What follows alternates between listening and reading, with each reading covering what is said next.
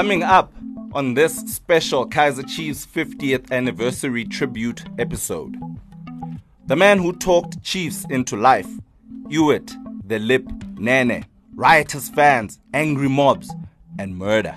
Silky smooth skills, style, and glamour. Jimi Hendrix and the Three Days of Peace in Woodstock. Sipho Hotstix Mabuse and the Beaters. And a man named Nelson who changed the course of history.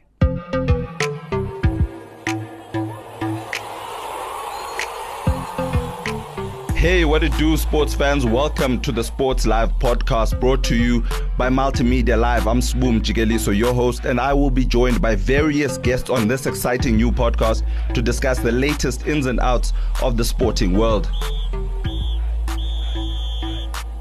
As Kaizer Chiefs turned 50, one felt that the tributes and speeches made were only about the brand and its chairperson and had nothing to do with the club's real founders most notably Ewert, the lip, Nene.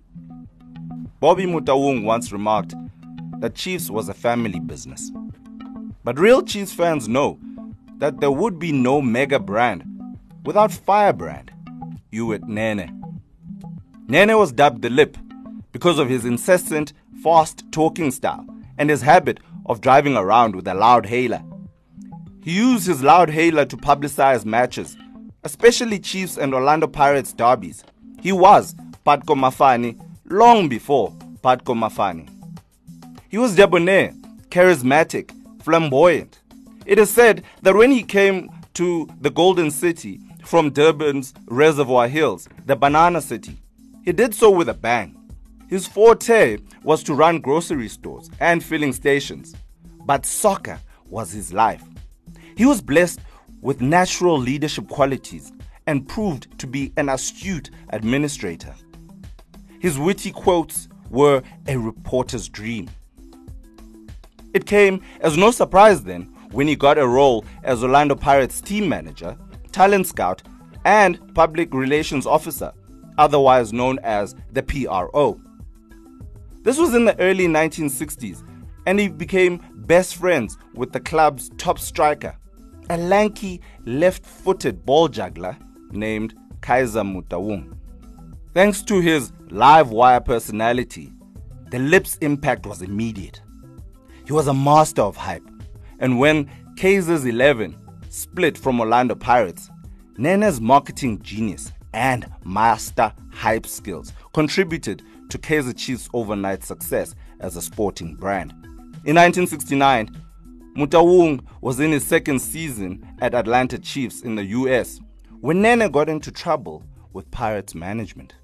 He had a case in his defense, but his outspokenness could have contributed to his suspension and that of other players Rata Greaves, Muhua Kleng, Thomas Zero Johnson, Edward Msomi Khoza.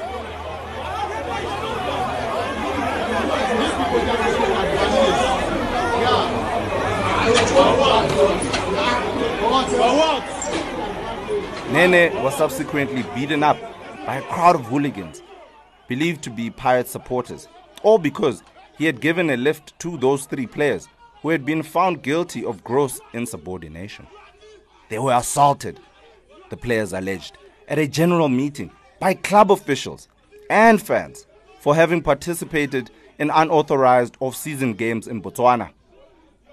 Nene's crime was coming to their defense. He was aggrieved by the administrator's hypocrisy. Another player, Percy Chippa Moloi, had also played and coached in Swaziland in the off season, but there had been no consequences for Moloi. Nene announced he was done with football after that. But deep down, he wasn't quite done. Not by a long shot. But he took a bit of a detour on his comeback trail.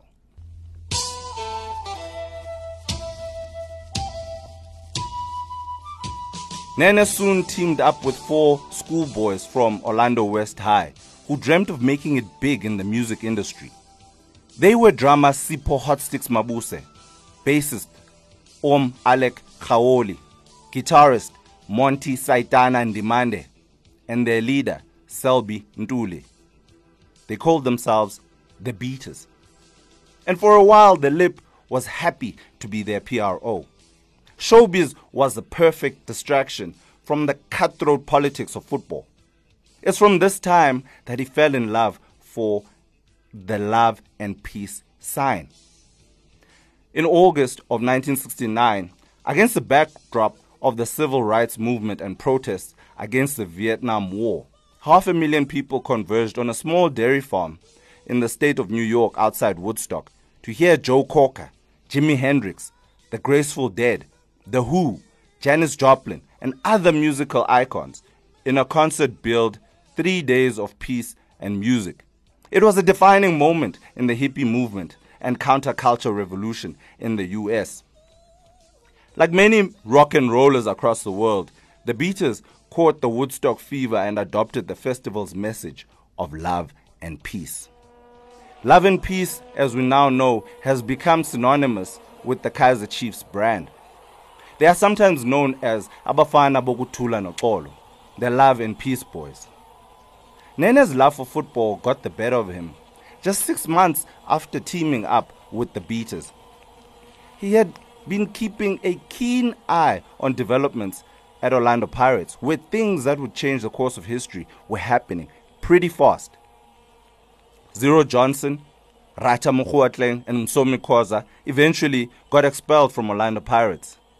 But Nene, being Nene, seized the opportunity. He swooped on Kaizer Motaung and convinced him and the three expelled former Pirates players to form an invitational side, the Kaizer 11.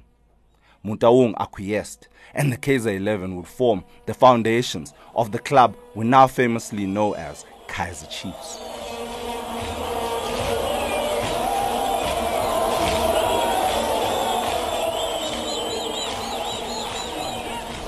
I think it's the timing was correct. It was it was probably the right time to start it because one of the things at the time was that uh, there were maybe one or two teams, the two teams that were dominating, and of course there was this fragmentation of our sport in South Africa. So there was, uh, you know, a lot of things were not in in in in in, in, in, in, in how we they should be. So in the main is because we, when we started, we identified the need for us to to actually touch the communities, to be in touch with the communities, and this was, this was our, one of our strategies in terms of recruiting players, because when we started, we played friendly matches around the country, and we made sure every part that we touched, if there was great talent there, or maybe an outstanding player, we able to get the player to play for us, and this is how we amassed the support from each and every. In fact, what we did was, uh, as a strategy too, in terms of our supporters club, was that the supporters club branches they themselves identify the talent, so that when we come to play there, they have already identified the the players that we need to look at. So we got the communities involved, and in return, obviously, we did quite a few CSI. Uh, things that clubs were not doing in their local, uh, you know, environment. So we actually got in touch with the people.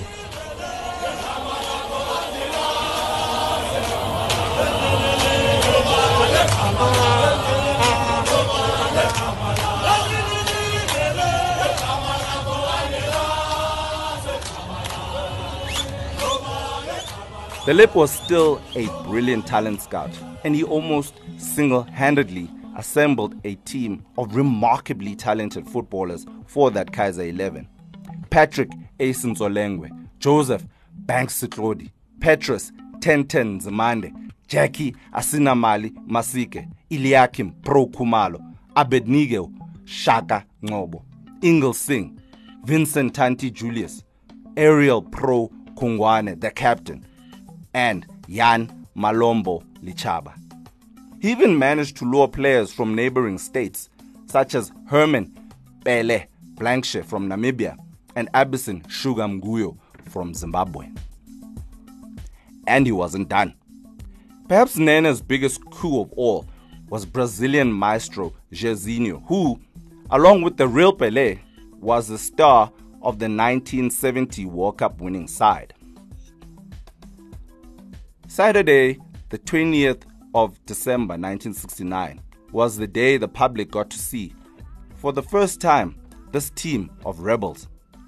Kaizer 11 faced a Transvaal Colored Professional Soccer League Invitational 11 at the Union Stadium in Newlands, west of Johannesburg. Almost as if written in the stars, Kaizer Chinchakuluva Motaung himself scored the team's first ever goal on their way to a thrilling 4 0 victory. They had announced themselves with a bang. Their fame and infamy quickly caught fire. The following day, they beat a Springs Invitational side 9 1 in Guatemala, playing a slick, stylish, and entertaining brand of football. The Kaizer 11 played a number of friendlies in the ensuing months before eventually, on the 7th of January 1970, Kaizer Chiefs was born. Well, first and foremost, when we started the club, I, I made it uh, a point, in fact, with those uh, founding fathers to say if we are going to embark on starting a club, it has to be uh, uh based on uh, business principles, and which means there, there has to be clear, proper guidelines in terms of how we administer the club. So it is it is out of that thought that we thought we, we need to put something solid because the fear when we started was that a lot of people thought uh, this thing will not last. So I said, I'm prepared to put my neck on it as long as we can be able to put uh, good structures behind behind this this whole whole setup. While the Glamour Boys were doing the business on the field, even winning 14-2 against the Namibian Invitational side, Nene was doing some shrewd recruitment in the background. It became patently clear that no player was out of reach for the irrepressible Nene. Whether you were a big name or an unknown, Nene would try to sign you. Jomo Sono, the greatest buccaneer to ever live, remembered how Nene had the gall to try poach him from Orlando Pirates. The riotous Pirates fans weren't having any of it. And when they saw Nene at Sono's home in Orlando East, they swooped on him and chased him away. He would travel the length and breadth of the country to watch amateur games on dusty township fields and remote villages. And this is how he picked up Ace Ntsoelengoe, perhaps the greatest Chiefs player there ever was. At each turn, Nene would get assaulted by angry supporters from rival teams for attempting to woo their players to his and Kaizer's new band. His sweet tongue could both unite and divide. He was adept at calming angry crowds, such as when he managed to cool tempers of angry Hellenic fans who were not happy at being 2 0 down to the Glamour Boys at the Old Rand Stadium in Johannesburg. As missiles rained from the stands onto the field, administrators ran for cover, but not Nene. Like the great orator he was, he stood in front of the riotous fans, flailed his arms, and somehow managed to calm everybody down. It was a crazy time in South African football. The domestic game was ruled by irascible officials who would disrupt games if the results weren't going their way. One famous story is that of Moroka Swallows team manager Elijah Nhlapo stabbing the match ball because his team was losing. Nene was not immune to such pettiness. Sometime in the mid 1970s, legend has it, Nene lost it during a Chiefs Pirates game in Port Elizabeth after Jomo Sono had put the Buccaneers in front with two quick fire goals. Nene did the unthinkable and drove his Chevy Impala onto the field and simply parked it there. The match was abandoned. The Lip's life on the fast lane and his confrontations with angry fans often put him in dangerous situations. None more so than when he was on a mission to sign a talented player, such as when he left for Springs on the 10th of August in 1976 to sign 21 year old sensation Nelson Teenage Dladla. Dladla was playing for Pilkington United Brothers in Guatemala at the time, and as a schoolboy at Tlhakula High School playing with seniors, Dladla idolized Ace Ntsoelengoe and Jomo Sono. He played in a way that was an ode to those two great talents. It didn't take the lip long to cotton on to Dladla's talents, and soon he made contact with his parents about a possible move to the Phefeni Glamour Boys. When Dladla heard the news from his parents, he was jubilant, but not everyone shared in his excitement. So on that fateful day, in August 1976, Nene made the trip to the East Rand to seal the deal. Little did he know that it would be his final voyage. As Nene made his way into the township, yet another angry mob was awaiting him, and this one meant business. Dladla was not leaving KwaThema, or there would be bloodshed. Nene, belligerent as always, thought he could sweet talk his way out of this situation as well. But the hooligans paid for blood. They stabbed him repeatedly. Jan Lichaba was with Nene that day, managed to escape, but the lip had met his final destination. Ewert Nene died at the hands of that angry mob that day, but his legacy lived well beyond his or anyone else's imagination. Reflecting back on it years later, Dladla spoke fondly about the man who literally gave his life for him. I never knew Nene personally, but because he died for my sake, this tragedy has always haunted me, Dladla said to Sam Mathe. I felt I owed Nene a debt of gratitude and loyalty for making it possible for me to play for the country's top team. Teenage Dladla was a wild success at Chiefs and was an immediate hit with the supporters. By then, though, the Chiefs dynasty was in full flow. In 1971, with Motaung still playing abroad. They won the 1971 Life Challenge Cup. They won the BP Top 8 three times between 1973 and 1976 and were champion of champions three times from 1972 to 1976 under the then National Professional Soccer League, the NPSL. Motaung returned from the United States, where he played for Atlanta Chiefs and later Denver Dynamos, to take up an administrative role at the club Nene helped form. He once reflected that he was meant to be in Guatemala the day Nene perished, but luckily, he never made the trip. Over the years, Amakhosi became a juggernaut of a club and accumulated a slew of trophies along the way. They were known as Cup specialists, and since winning their first league title in 1974, back in the NPSL days, they've collected nine league titles in total five in the NPSL and four in the Premier Soccer League that was formed in 1996. They were also African Cup Winners' Cup champions in 2001, the same year they were named the CAF African Club of the Year over the years, players such as Dr. Khumalo, the late Pro Khumalo's son, Thabo Tsikitsiki Mooki, Marks Go-Man-Go Maponyane, Robson Muchichwa, Brian Spider-Man Baloyi, Siabonga Belenomvete, Patrick Mabedi, Jacob Asinamali Chiseve, Cyril Nzama, Collins Mbesuma, Lucas Radebe, Jabu Shuffle Pule, Emmanuel Skara Ngobese, the man dubbed Black Jesus, have all donned the famous black and gold of Amakhosi?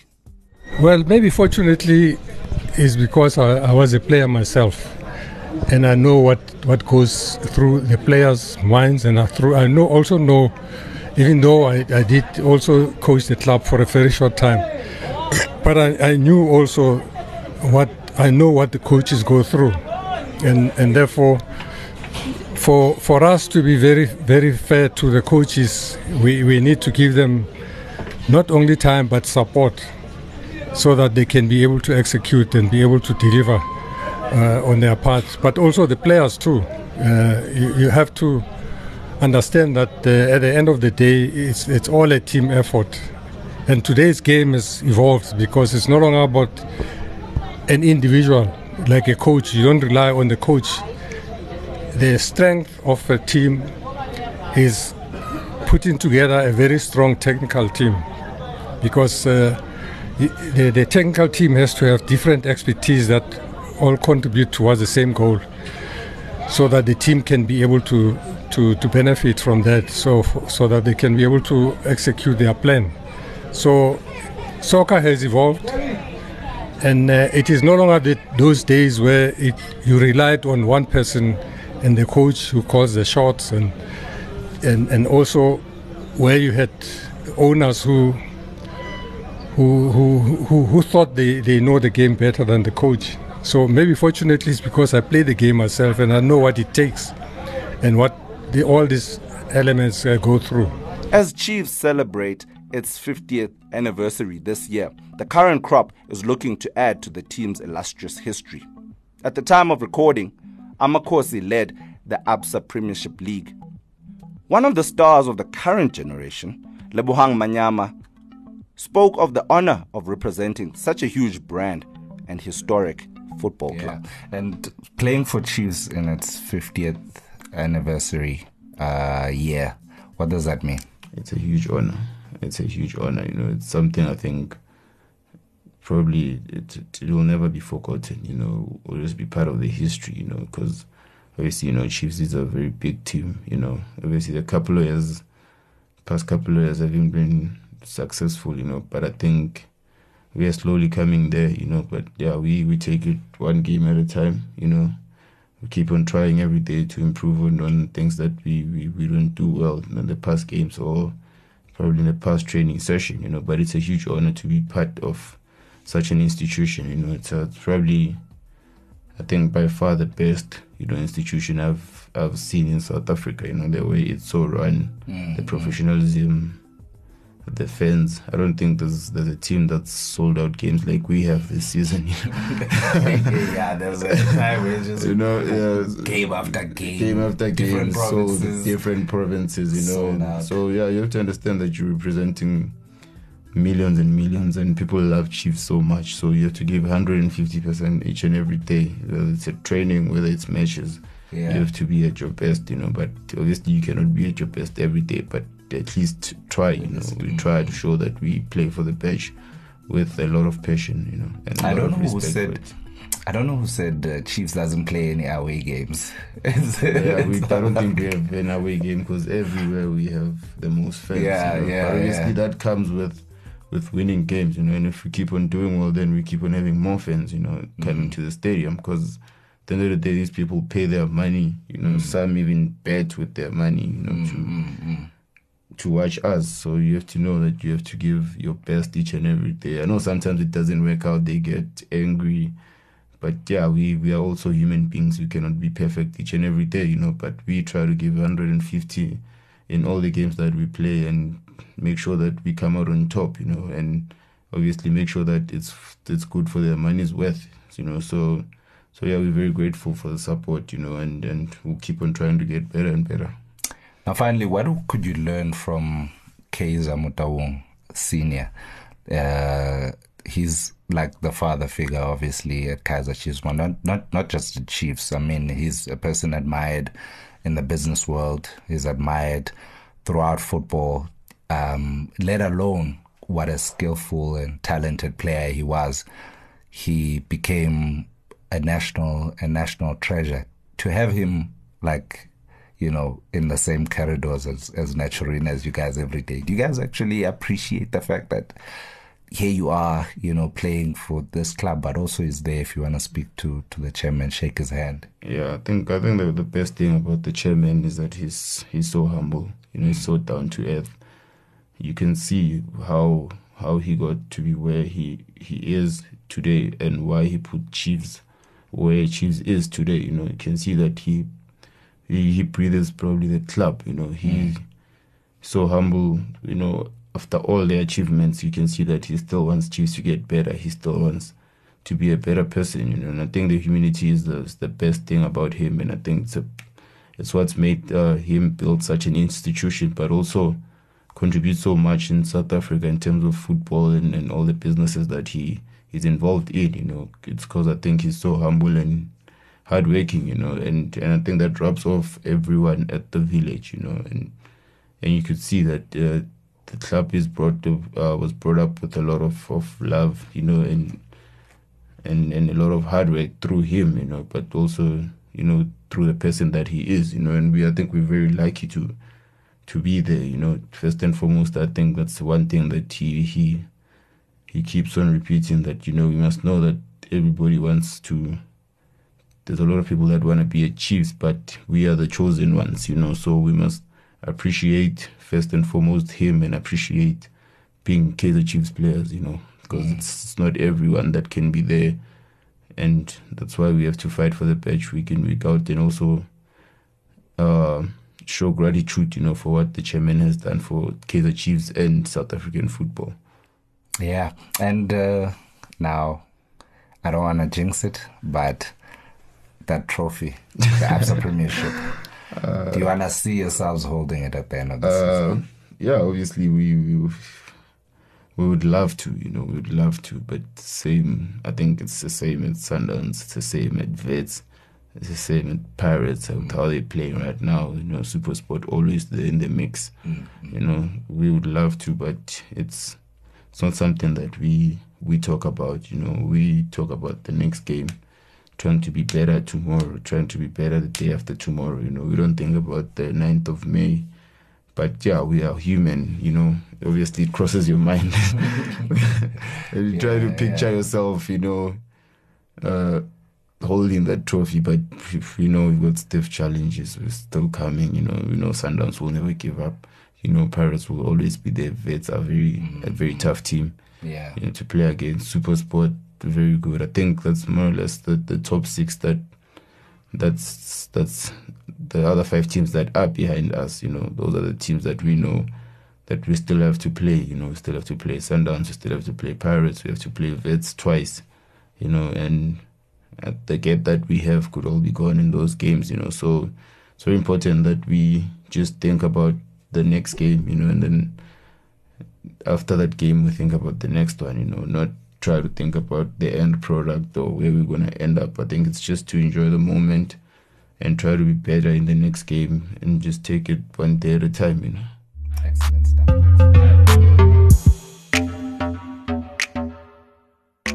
This was the Kaizer Chiefs 50th anniversary tribute episode, written and narrated by me, Sbu Mjikeliso, host of the Sports Live podcast. The script is an adaptation of Sam Mathe's article in the Sowetan on Friday, the 10th of January 2020, titled Forgotten Story of the Man Who Talked Chiefs into Life. The link to the story will be shared on Sports Live's episode page on timeslive.co.za. This special episode was edited by Paige Muller.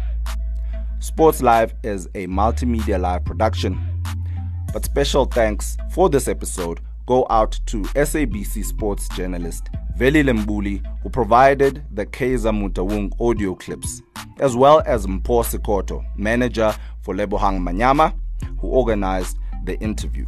Another special mention goes out to SABC commentator and analyst Udo Carelse and Justice Killian for providing the studio for the Manyama interview.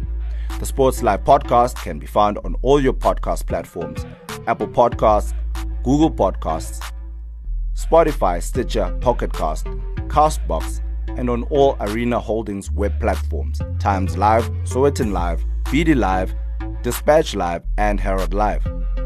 Please subscribe, rate, and review this podcast. To get in touch with us on social media, use the hashtag SportsLive or follow me at SPU underscore on Twitter for regular updates.